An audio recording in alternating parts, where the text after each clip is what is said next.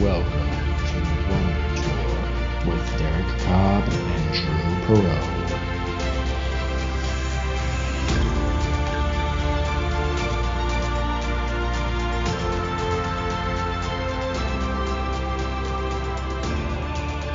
Hi, I'm Derek. And I'm Drew. We are on a journey to become better leaders by touring fantastic worlds and inspiring lore by going on a wonder tour. We connect leadership concepts to story context because it sticks to our brains better. You can find out more at wondertourpodcast.com. All right, Derek, time to put on your X1 suit. Get yourself ready to take on the endless universe of the Oasis. We are entering Ready Player One.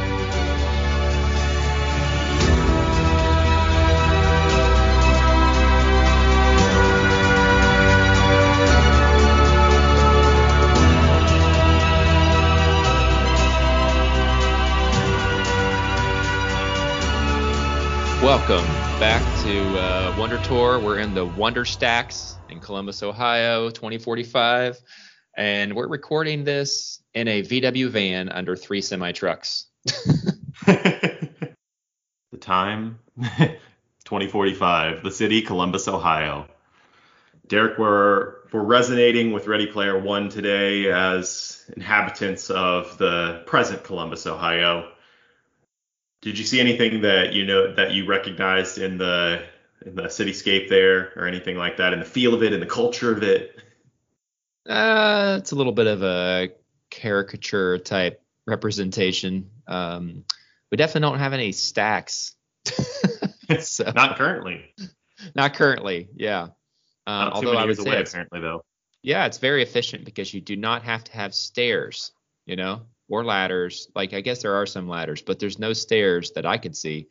You have to walk through someone's house, uh, which is kind of like a quasi stair. So um, I, I got to say, probably my funniest or the funniest one that I saw was the lady doing the pole dance, but it's just you have to infer what the virtual game is. I'll leave it at that.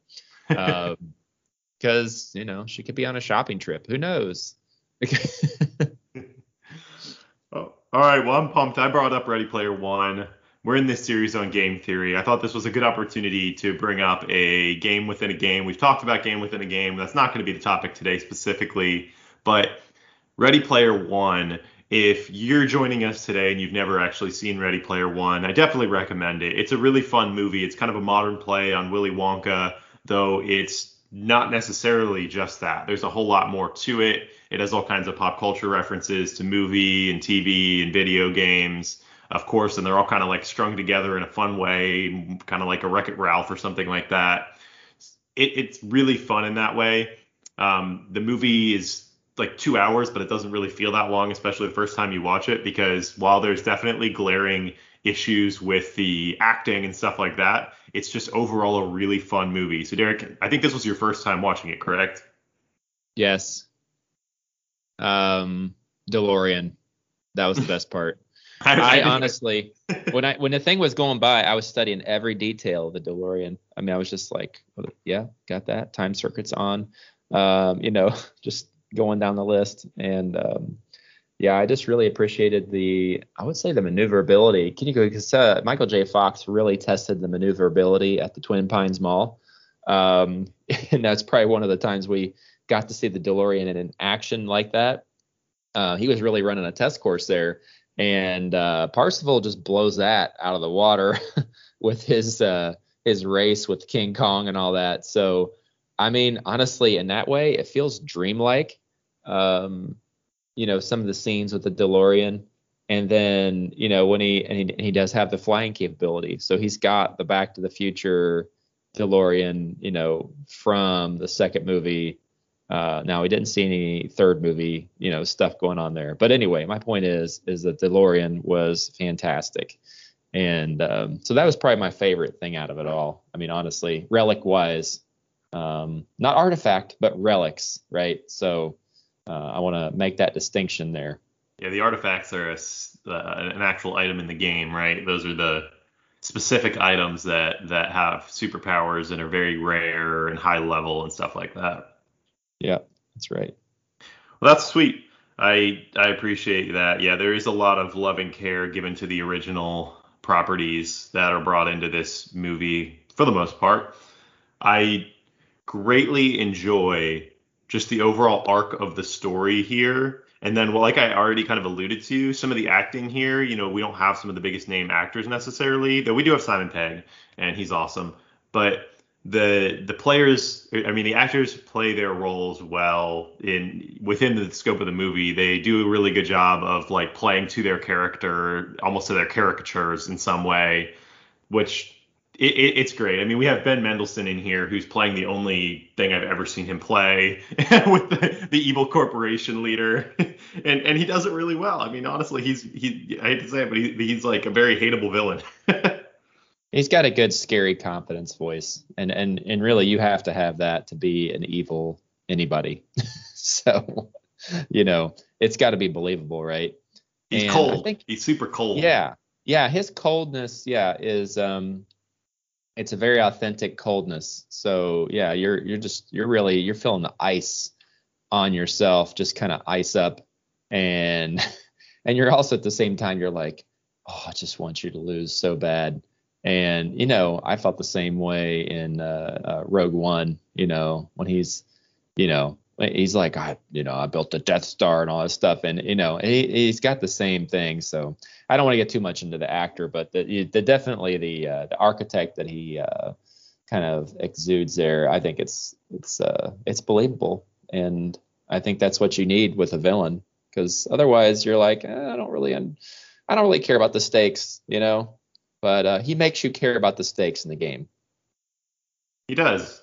He does, and we're going to contrast him and, and kind of talk about his relationship with Wade Watts, our protagonist here. So first, let's maybe stop and talk about Wade himself. What do we see in terms of his personality? How do we see him? He's clearly a very dynamic character throughout this movie. He's starting off in this kind of he's not in a state of stasis by any means, but he's just in. And we've used this many times before in the Wonder Tour, but we kind of talk about like the world becomes very small, and that's exactly the state that he seems to find himself in here.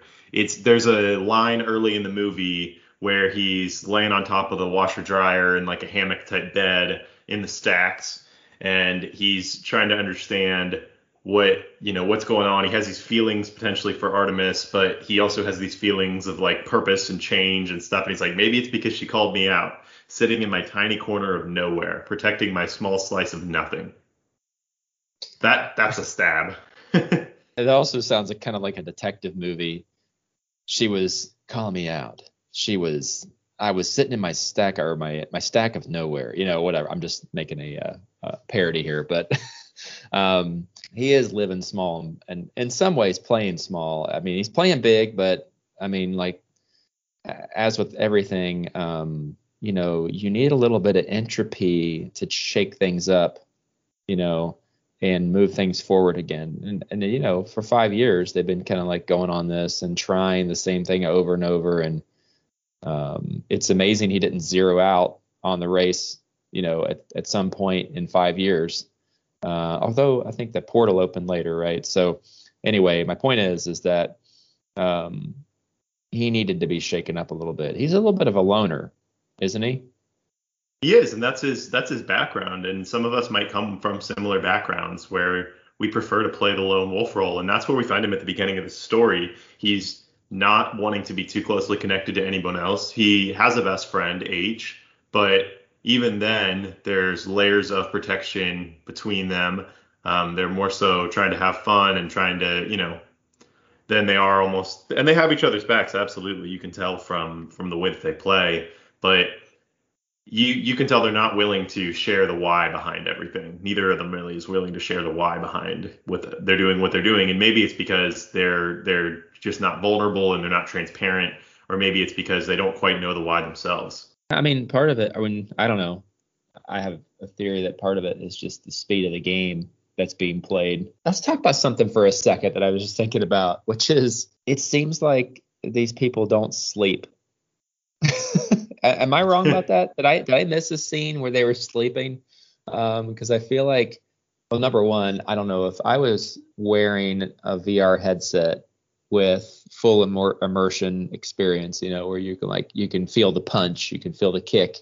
Um, that would be exhausting, wouldn't it? I think it is until you kind of temper your body to it and become more, you know, you just kind of get used to that exact experience and it becomes less, you know, just like people who swim many laps every day just become used to it and it, it doesn't wear on them as much or people who run or bike or whatever. I think it, there's that aspect to it, but I would point out that the only yeah the only time I think we see him sleep is when he's going to sleep in the scene we just mentioned when he's sitting laying yeah. on top of the the washer dryer. Well, I'm glad they included that because that's I don't know like when you're when you're contrasting reality and virtual reality, you know, you really got to you, you got to have those you know grounding moments where you know I know obviously nobody ever sleeps in virtual reality, right? Um, but it, it can't just picture go go go all the time because you know I think there's a play here, and it, there's two games going on, right? And they are linked, right? And they have like links between them, and um, you know you've got a game going in reality, and you got a game going in virtual reality. Um, you know, and as we're talking about game theory here, right? Um, obviously, this is super important to us because, and I think this is an interesting example because we haven't really talked about a game yet um, talked about Inception, you know, but we didn't really talk about that in terms of game theory, right? Uh, um, but Inception is similar to this because you know you're in the dream and then you're in the in the real world, uh, but you're not really doing anything in the real world so much uh, in Inception. So I think that's interesting. Um, so here we've got two active things going on and they are intertwined. So obviously this is a little bit a little bit harkening to Matrix, but I'm not going to go there. Not today. We will eventually. yeah, the Matrix is definitely in the backlog for a Wonder Tour at some point. Um, uh, maybe when the new Matrix movie comes out or something like that, we'll throw back. But I'm okay. So let's let's stop and talk about what you just mentioned there for a second. Kind of the speed of the game. I think this is a good point to talk about that because I'm struggling to wrap my head around it exactly because it's not our it's not our present. Um, it, it life does feel really fast. Things do move fast. Obviously, when you go from snail mail to email and, and you go from you know having to, to call on a home phone to texting and stuff like that and, and, and social media messages, it's everything moves a lot faster. But we're not at the point yet where they're just flying, it seems like they're everything is is just moving at like the speed of light because they can kind of you know you see them kind of like teleport in between locations. We're not let on of how that works within the game but obviously there's no physical grounding to this game necessarily so teleportation would be very possible um, and, and is you know common in most video games because of the fact that it's not very fun to run back and forth or to have to like fly a ship back and forth between each each location um, when there's no physical space holding you back. So it's partly the fact that the the physical transportation doesn't uh, isn't holding them back anymore. I think that's one of the things with the speed of the game. But it's also that a lot of it. That's just one limit that's been crushed. There's all these limits that have been broken in the inside of the Oasis. So as a result of these limits being being broken, everything moves so much faster, right? You're jumping from being at the, you know, the store or the mall or whatever, buying new goods to being out on the, the planet, I forget the Doom planet or whatever, um, where there's all this crazy, dangerous stuff happening. Uh, you're jumping into I, I mean, you're, you're, jumping all over the place here. You're in the house, you're in the hotel in The Shining, and like you're just jumping back and forth at like rapid speed. So I like what you're talking about with Inception there. It's just almost like it's going even like a faster pace here. Well, I would I would say this that um, you know each world, each planet that you go to, et cetera. I'm not really sure if we've got a lock on exactly how things. Let's just call them planets, I suppose, um, because they say Planet Doom. I don't know. I'll just say worlds. Yeah. Um, but each one of them has its own set of rules. And I think one of the things that you're hitting on here with the game speed is when you're playing a grand game, you know, usually the rules are consistent across the games. And that is not necessarily what we have going on here because you mentioned transit. And in the race, it, you are forced to use transit uh, where you could just teleport to the finish line, but you can't. Not in that game. Um, and so I think that that's interesting to see how constraints come down on you in each game and how those could be different. And I think that's the kind of the world we got going on here. Now, why what makes that fast paced? Uh, it is hard to adapt when the rules keep changing, isn't it? That's like that's some tough stuff there. It is, and it's kind of contrasted to the Hunger Games in that way a little bit, isn't it? Because in the Hunger Games, the rules change. The rules do change. Like there's like a fireball that shoots out suddenly, and the trees are falling and stuff, and the game makers are you know dropping you know changing the changing the environment on you but it happens much slower it seems like there's like a long drawn out story at play here whereas at least the way that the story is told in ready player one everything's moving super fast and what that does is it really i think plays at or, or like creates not necessarily creates but uh, exposes some of the issues that we are probably currently running into as humans and will definitely run into as humans in the future, where as technology supports faster and faster pace of living and doing business, etc., are human beings capable of moving at that pace and flourishing? And notice how Wade steps out of it, though. You know, um, he, there's a couple things that he's doing that I think we should, you know, note here, and it's something for us all to consider. Um, he refuses to clan up. Um, and I think that's one way where he gains control over the speed at which he's doing things. Um, you know, before the game starts taking off again, I think he's he's basically he'll go on certain mercenary missions, you know, to kind of just get his cash reserves back up, etc. Um, but he definitely refuses to clean up. And then the other one is that he's studying Halliday and uh, he's doing that at his own pace. And if you think about the library, nobody else is there uh, quite often. Yeah, it's just him with the curator, and he's he's going super deep. So this is just obviously a common trend, I think, that we see. You want to zig when everybody else is zagging or whatever, but he sees that everybody else is skimming the surface in this fast-paced game. They're just jumping from one thing to the next to the next to the next because that's what the game allows you to do. And he takes it and he slows down and does a deep dive instead where there you can even see him and H, you know, they're they're on this high level world looking for this, you know, high level artifact or something. They're they're going really deep in specific areas. They're not just kind of skimming the surface, you know, hop, he's never been to the club before, right? it's like the biggest or the first club ever in, in the Oasis and he's just never even been there before because he's not just skimming the surface. He's going deep into certain areas. You know, obviously, I would say the danger with that is just having so much information and depth, and then some, at some point you have to connect things together uh, horizontally. And I think that's that's where we obviously see him uh, going in the movie. Um, you know, which is he just starts to kind of go back and say, what have I missed here? And so these inferences take time, and obviously we're we're privy to that moment, just that moment where he just kind of starts to figure it out.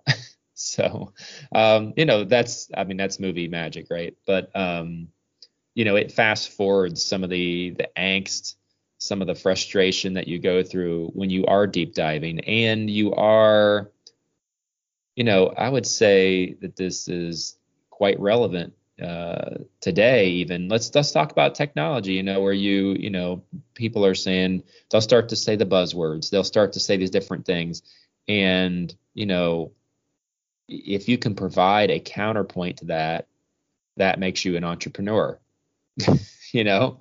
Um, because there's so much bias uh, in the thinking uh, let's say you go to i'm not just saying like a particular destination of innovation or whatever. I don't care where it's at. It could it could be any of the the big innovation hubs in the world. But a lot of times you'll see you'll hear people talk about the same idea, but it'll just be repeated over and over. Um, and I think that's kind of what's happening here is that you got IOI uh, really leading the group think, and um, you know when you're you know you're you're independently researching, yeah, your your ability to go deep you know, you have to make some good choices. But if you do, you could come up with something that nobody else knows, right? And that's kind of what he does. That's what it? happens, right? That, yeah. yeah, that's what Halliday does, and then Wade after him, he's bucking the trend.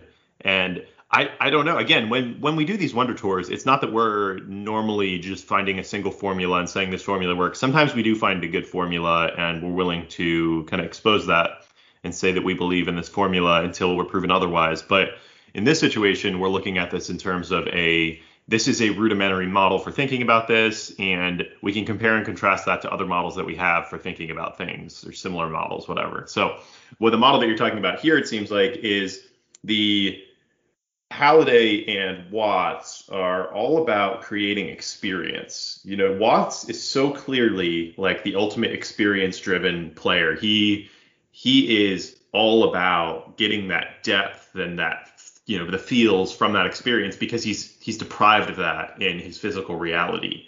So he has he's going searching for that that deep experience within the oasis, and that's what Halliday was trying to provide. We have that flashback scene where Halliday is talking to Sorrento, and Sorrento has this oh we could have silver and gold and platinum, and the best tier could be water because it's the oasis. And Halliday's just like, absolutely not. He's like, yeah, we could do a subscription service like everybody else is doing. Of course we could. But that's that, you know, you're thinking about it like a businessman. I'm thinking about it like an innovator. And it's it's something that it's a it's a it is a big difference um, in philosophies. And I think this is great. We should kind of talk about the moment here then because there is this moment where Sorrento and Wade uh, meet up uh, virtually, well, he, holographically. So everything's flipped um, because Wade can't show who he really is. So he projects into the real world as his virtual character. Um, because I don't know why Sorrento maybe doesn't want to reveal that he's Superman? Forget. Um, but uh, anyway, his character struck me as Superman. I, I could be wrong on that. Was, was he Superman? Um, he is. I forget who his character actually is in here. Uh, well, we'll get it up. Just keep going. That's fine. Yeah, I just his uh, his character kind of looked like uh, a Superman, so it was just funny to he me. He looks but, like yeah, he looks like evil Superman. I'm not a here. Yeah, exactly. I'm not like a. I'm not, yeah. Yeah, I'm yeah. not a huge comics buff, honestly. But yeah, yeah he, he looks like I've seen seen that imagery before on you know across the web or whatever. Right, it's the wavy hair, the black wavy hair. Yeah, um, he anyway. definitely has the Clark Kent thing going on. yeah, you can um, the hair in the face.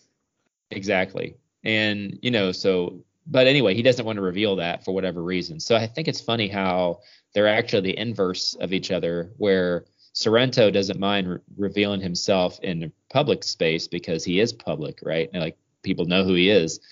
Uh, Wade, you know, obviously because he's playing more of the prey and Sorrento's a bit of the predator. Um, you know, uh, Wade's got to hide his original identity. So anyway, they had this interaction, and um, you know, it's a test, right? So let's talk about that test, Drew, and, and just talk through kind of the mechanics of it, and because there's some there's some good wisdom there. Yeah. So in our moment, um, you you kind of set the stage on the scene. The primary action that comes in this scene is when Sorrento has this offer on the table to Wade that he can, um, if he were to join IOI and provide his knowledge of the keys and knowledge of Halliday and stuff like that, he would give him just like you know what is at least to Wade coming from his current means like infinite money, infinite influence, so, you know, the likes of which he's never seen before. So he has this up until now in in his story, what we have seen and what we haven't seen in Ready Player One, he gets to the point now where it all comes to a head. He's put so much effort into learning who Halliday is. He's he's learned the game in Oasis. He's become one of the best players in the game. He's made friends and relationships. And now it's all being put to the test in a single confrontation where he's going to have to decide if he's going to cash in everything that he's worked for up until this point just to get kind of the fame and the money out of it. Is that are you what do you have to add to that, Derek, before we kind of hop into what the test means and what how it uh, affects us? No, I, I, think that's the dilemma. Let's let's start with the fact that that's the dilemma for him, right? Um, now, let's talk about the other stuff. Yeah. So let's. I, I, all right. Now let's dive into the application to our lives. So those of you who've been on this tour with us, some of you may agree with this, some of you may disagree with this, but just uh, humorous here where we talk about the test. It seems like this comes up often in all kinds of, you know, all the ancient sages talk about this type of stuff, mythology. Um, it, it's constantly coming up that humans are going to face a test, and via that test, they're going to see if they can you know, if they pass that test, then they can potentially transcend. They can potentially be the the ruler or the leader that the people deserve. Uh, but if they fail the test, then they're going to succumb to their own pride and their own desires. And instead of becoming like, you know, we've talked about this before. I think we talked about this in the Inter- in Inception episode or Interstellar. I can't even remember which one. Um, oh, it would have been Interstellar. We talked about it in where humans have the option to become more than we are or become less. And we almost become like the animals where we're just kind of succumbing to our desires left and right and that's what we see at this point. He's at this test and he has to decide is he going to trade the is he going to trade everything he's come up with and all of his desires, all of his purpose? Basically, is he going to trade his soul for the world or is he going to say no and kind of give the screw you to Sorrento and take the hard road instead of maybe the easy road or the you know the road that just leads to the the good life for him. And I think the key here, you know, in making that decision is, and I'm sure this is on purpose, but if you you don't I don't think you really get to see this in the virtual world, but the IOI people, the IOI folks, they're all the same. They're all treated as a, a commodity, right? And they're all wearing the same outfit, you know, and they're all, you know, they're all the same. And obviously, Wade, you know, if you can see what IOI turns you into, a cog in the machine, you know, essentially, uh, and you lose your individuality, you know, I think that's that pretty much makes the decision for him. Um, however, um, there is a point at which Sorrento mentions that, you know, hey, yeah, I, I know you're using an emotional inhibitor. Now, I don't know if that's because like his face literally freezes. I mean, it kind of shows that a little bit. It's not like it's, you know, uncanny valley freeze, but anyway, I'll just gloss that. Um, somehow he knows, right?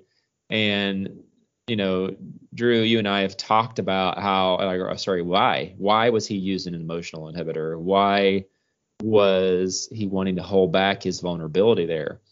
Um, I think now is the time to kind of, you know, let's kick this around for a second and see, you know, why is that? Because he's going through this crisis during the test, uh, right? It's a, a, a crisis, a dilemma you know decide or not you know yeah and he's built up to this decision for a long time this these decisions this is as magnanimous leaders we need to recognize this that number one the test isn't only going to happen one time. The test happens to wade multiple times. And number two the test the big test is not the only test. You're going to pass and fail small tests every single day along the way to that big test and you never know when the big test is going to come. It's very you know very rare that you're going to be able to see it coming you know multiple days or weeks or months out before you hit the big test. The big test is oftentimes oh you know oh crap something happened in the economy or uh-oh something you know a medical emergency hit my relative or something like that that's the what the big test looks like for a lot of humans and that doesn't come with a lot of warning usually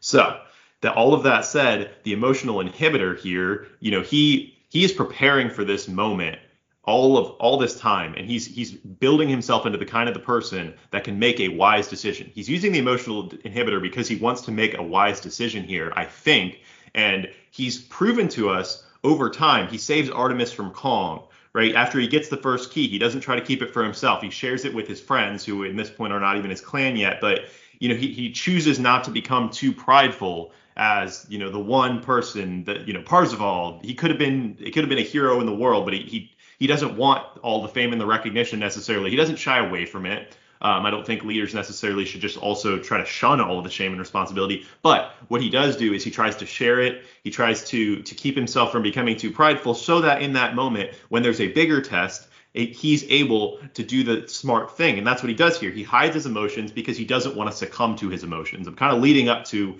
the answer to your question, Derek. He doesn't want to succumb to his emotions. And so for him in that moment, I think as a human, um, he's kind of getting pulled in and out of the virtual reality and the physical reality. Normally, he just lives his life in the in the virtual reality. He's he's there all the time. That's alluded to multiple times in the movie, like the, the, your life is virtual reality. But here he's getting pulled in and out, in and out, and his human emotions are actually affecting him. And so he's trying to use the backbone of good decision making and the good character that he's been building in himself for this whole time to not succumb to the easy option when the test is provided to him. I think that's exactly on, right on with that. And, and you know, there's this, I think the rules are expanding uh, from before, right? So he used to go in, he used to go to the library, he used to go fill up his gas tank in his, you know, uh, DeLorean, you know, with some coins or whatever by having some skirmishes. And and that was like the routine. And now these rules are starting to expand. And so yeah, I think in that case, like you can kind of I mean, I can empathize with him and see that, you know, because these rules are expanding so rapidly, um, and it uh, there's something here, you know, in terms of wisdom is when the game's expanding, what do you do?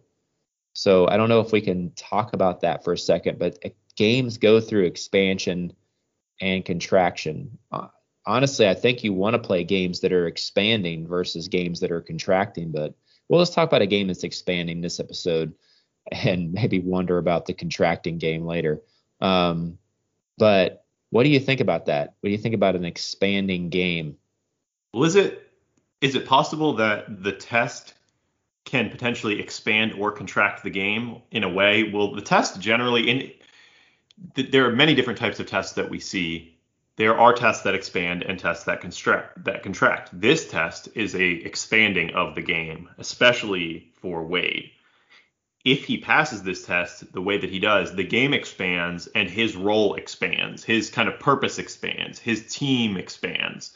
You know, he because he passes this test, he doesn't even realize it yet, but he's starting to gain the kind of the, he's starting to gain this soft influence with the players of the game with the way that he has decided to build his his personal character and his avatar's character uh, public character essentially. He's gaining clout with the rest of the players of the game, with the Gunters and stuff like that, even though he doesn't necessarily recognize it. So the alternative is if he fails this test and he takes it, the game continues to become bigger, and Sorrento is able to gobble up more. You know, he's able to expand the game and potentially gobble up more of the world economy and stuff like that.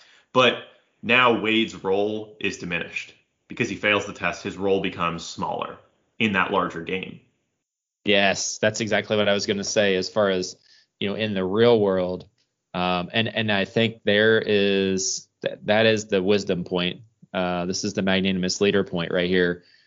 I, I think. Um, correct me where you think I'm I'm wrong here, but it's just that you want to fight for a diversity of outcomes, um, the most diverse outcome, and and you know have a lot of different uh, possibilities. And I don't know. I, I, I, it could just be me, but very often I do not want to feed the biggest player on the board. I'm like, they've had enough, um, you know, whatever. And, but sometimes I, I do actually, I guess, break towards the big player. It just depends on the situation. And if I like the big player on the board, I'm like, I guess I really don't want to do that. So let's feed the big player, you know?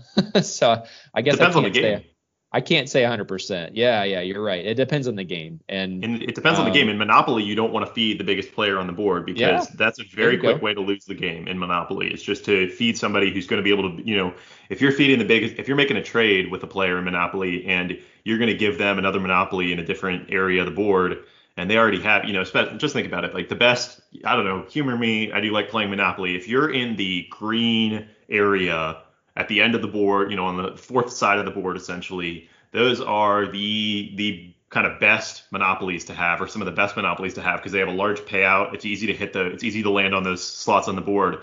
So the last thing you want to be doing is giving the, the big player in the game a monopoly in the green area when they're already they already have an edge because you're just starting to to you know knock down the nails on your own coffin essentially and on every other player's coffin. But because monopoly is a winner take all game, now, in other games like you're talking about, maybe there's a smaller game. The smaller game is basically just we need to do, we need to complete a project, or the smaller game is we need to decide what we're going to do as a family on a Saturday or something like that. And in those games, as it, it, I think it's okay recognizing that like actually what we're going to do here is we're going to contract the game. And I'm going to contract the game by letting one fish eat all the other fish basically. Like we have one opinion. This person has a strong opinion. I'm just going to let that opinion ride and let that fish let that become the big fish in the pond here but I recognize that that pond isn't huge you do not want to do that when the pond is huge though if you that is where you run up against a big issue Tell me more about that. You're saying when the, when the pond is big. Um, tell me what you mean. Yeah, when the pond is big, I mean when the, I'm talking about the scope of the game. When the scope of the game is larger, it's more imperative that we do not let one fish kind of gobble up the rest of the fish in the game. And it, you know, it's the classic idea of like we we want to even in even in the West where we have a more of an open market economy, we still have antitrust laws because we don't want one player to become so big in the game that they can dom they can set the rules of the game against all of the other players in the game. That makes sense to me. And I got to tell you though, I just want to uh, enlighten you to a different monopoly strategy. And one is uh, it's one of Baltic Avenue and Mediterranean Avenue. So mm-hmm. mm-hmm. the, the the most cheaply uh, hoteled, uh, yes, I just made up a word, um, uh, properties in the game, and uh, you know it's so I, I that was those were my favorites. It's funny that you picked a. I mean, I I think it's great. I mean, Pennsylvania, North Carolina, and Pacific they are very uh, they can be very detrimental to your pocketbook if you do land on them with hotels on them. It's just they take a while to build up. So. And you have go to uh, jail. I, I like it too because you have go to jail right there. So you're essentially setting up like four out of six slots. If the opponent lands on one of them, like they're taking a significant yeah. hit to their to their means. So I don't know, yeah. but no, I agree with you. For, I, see what you're for saying. Building, we'll do a monopoly podcast at some point. For for building early wealth, I agree with you. Getting the first properties yeah. right there are absolutely ideal for building wealth because the the players are going to come across that early part of the board more often. It's cheap yeah, to mean, get started. Right, right. But getting you know getting back to Sorrento, right? Um, I think we've I think we've established it well. Um, he just doesn't want to he doesn't want to feed into that, and it would obviously collapse the personal side of the game down. I mean, imagine you got to go to IOI every day. You can't just be under a bus, um, you know, doing your thing. And I mean, it, there's there's freedom in that. You know, the fact that he's under a pile of garbage and you know nobody's bothering him. And I think there's something, you know, something uh, really nice about that. Eventually, like obviously, he's not even under the the bus anymore, right? He's he's over with the quote unquote resistance. Um, and we don't really get to learn about that too much. But uh, they have rooftop uh, rooftop digs, and so big difference from living under a pile of trash. Now he's in the rooftop. Um, so I think he's moving up in the world. Um, oh, he's definitely moving up in the yeah. world here. But I, again, the I want to what I want to point out here is that it's good that he's moving up in the world physically and in the virtual in, in, in the virtual game in, in the Oasis but it's better that he's moving up in the world in terms of character. That's what's really important to us because in the end, that character is going to be so critical because when you, when the luck turns for you in physical reality, that's great. That you know you might get a raise, you might get a you know a huge bonus, you might get you know that thing you've been waiting for, a car, a spouse, whatever it is, and, and, and these things are incredible. But the luck will eventually turn the other way on you in some way, shape, or form. And when the luck turns the other way on you, it's going to be good character that helps you weather the storm, not the the good luck that you've been having for this entire time. You know that that's led you to this kind of mountaintop or plateau of of quote unquote joy. So I just want to, if we're going to wrap this one up, let's talk about the two main things I think that we mentioned here. Number one is what do we do when the game happens faster than reality? What do we do, Drew? I think we find the alternate with sorry, we find the way to step to the side um, and realize that there are other circuits and pathways that we could, you know, be utilizing that we don't necessarily have to be taking the turnpike. Am I wrong? Yeah, I want to look somewhere else. Ideally, I don't want to. It's not to say that you don't have to play a fast-paced game in 2021. You do, but to be fair, we want to look for different ways we can view the game, ways we can reframe the game, and also kind of different games that can be played that are going to be played a little bit slower, where we can use our advantages, uh, where we can kind of gain from our ability to think about things from our network and stuff like that to be able to gain an advantage rather than these fast-paced games where a lot of times the the advantage comes down to uh, being willing to throw away, you know, all of your life or all of your time or all of your energy into these into these ventures to be able to pull something off, uh, or luck. okay, yeah, and then last, absolutely. Yeah, you, and you had another one there, right? Yeah, I just want to talk about the yeah the last one is the test, right? Is what does the test mean? Well, there's going to be tests within games. Um, those those tests kind of roll up into the overall game of life that we're playing here, and so I think what we learned from Wade is when we face those tests, we want to be able to, again, our emotions are really important as humans, but we want to be able to extract our emotions out from those tests. And we want to have built up our character along the way, the road to the tests, on along the adventure, so that when we hit those larger tests, because they usually come out of nowhere, we have the type of character um, where we can make wise decisions and we can choose to do things that expand the game overall and expand our influence um, or, or our purpose in the game in order to create the best reality for us and for all the people around us. Okay, that's perfect. I can't add anything to that one for sure. Um, and I've had that reaction several times on Wonder Tour. Uh, thank you, Drew. Um, okay, if you have anything to add or you had a question, uh, about you know like a, good philosophical question to add in, you know, hit us up on the Wonder Tour on Twitter. And next week we'll be doing the second half of Ready Player One. And just remember, all who wonder are not lost. See you next time.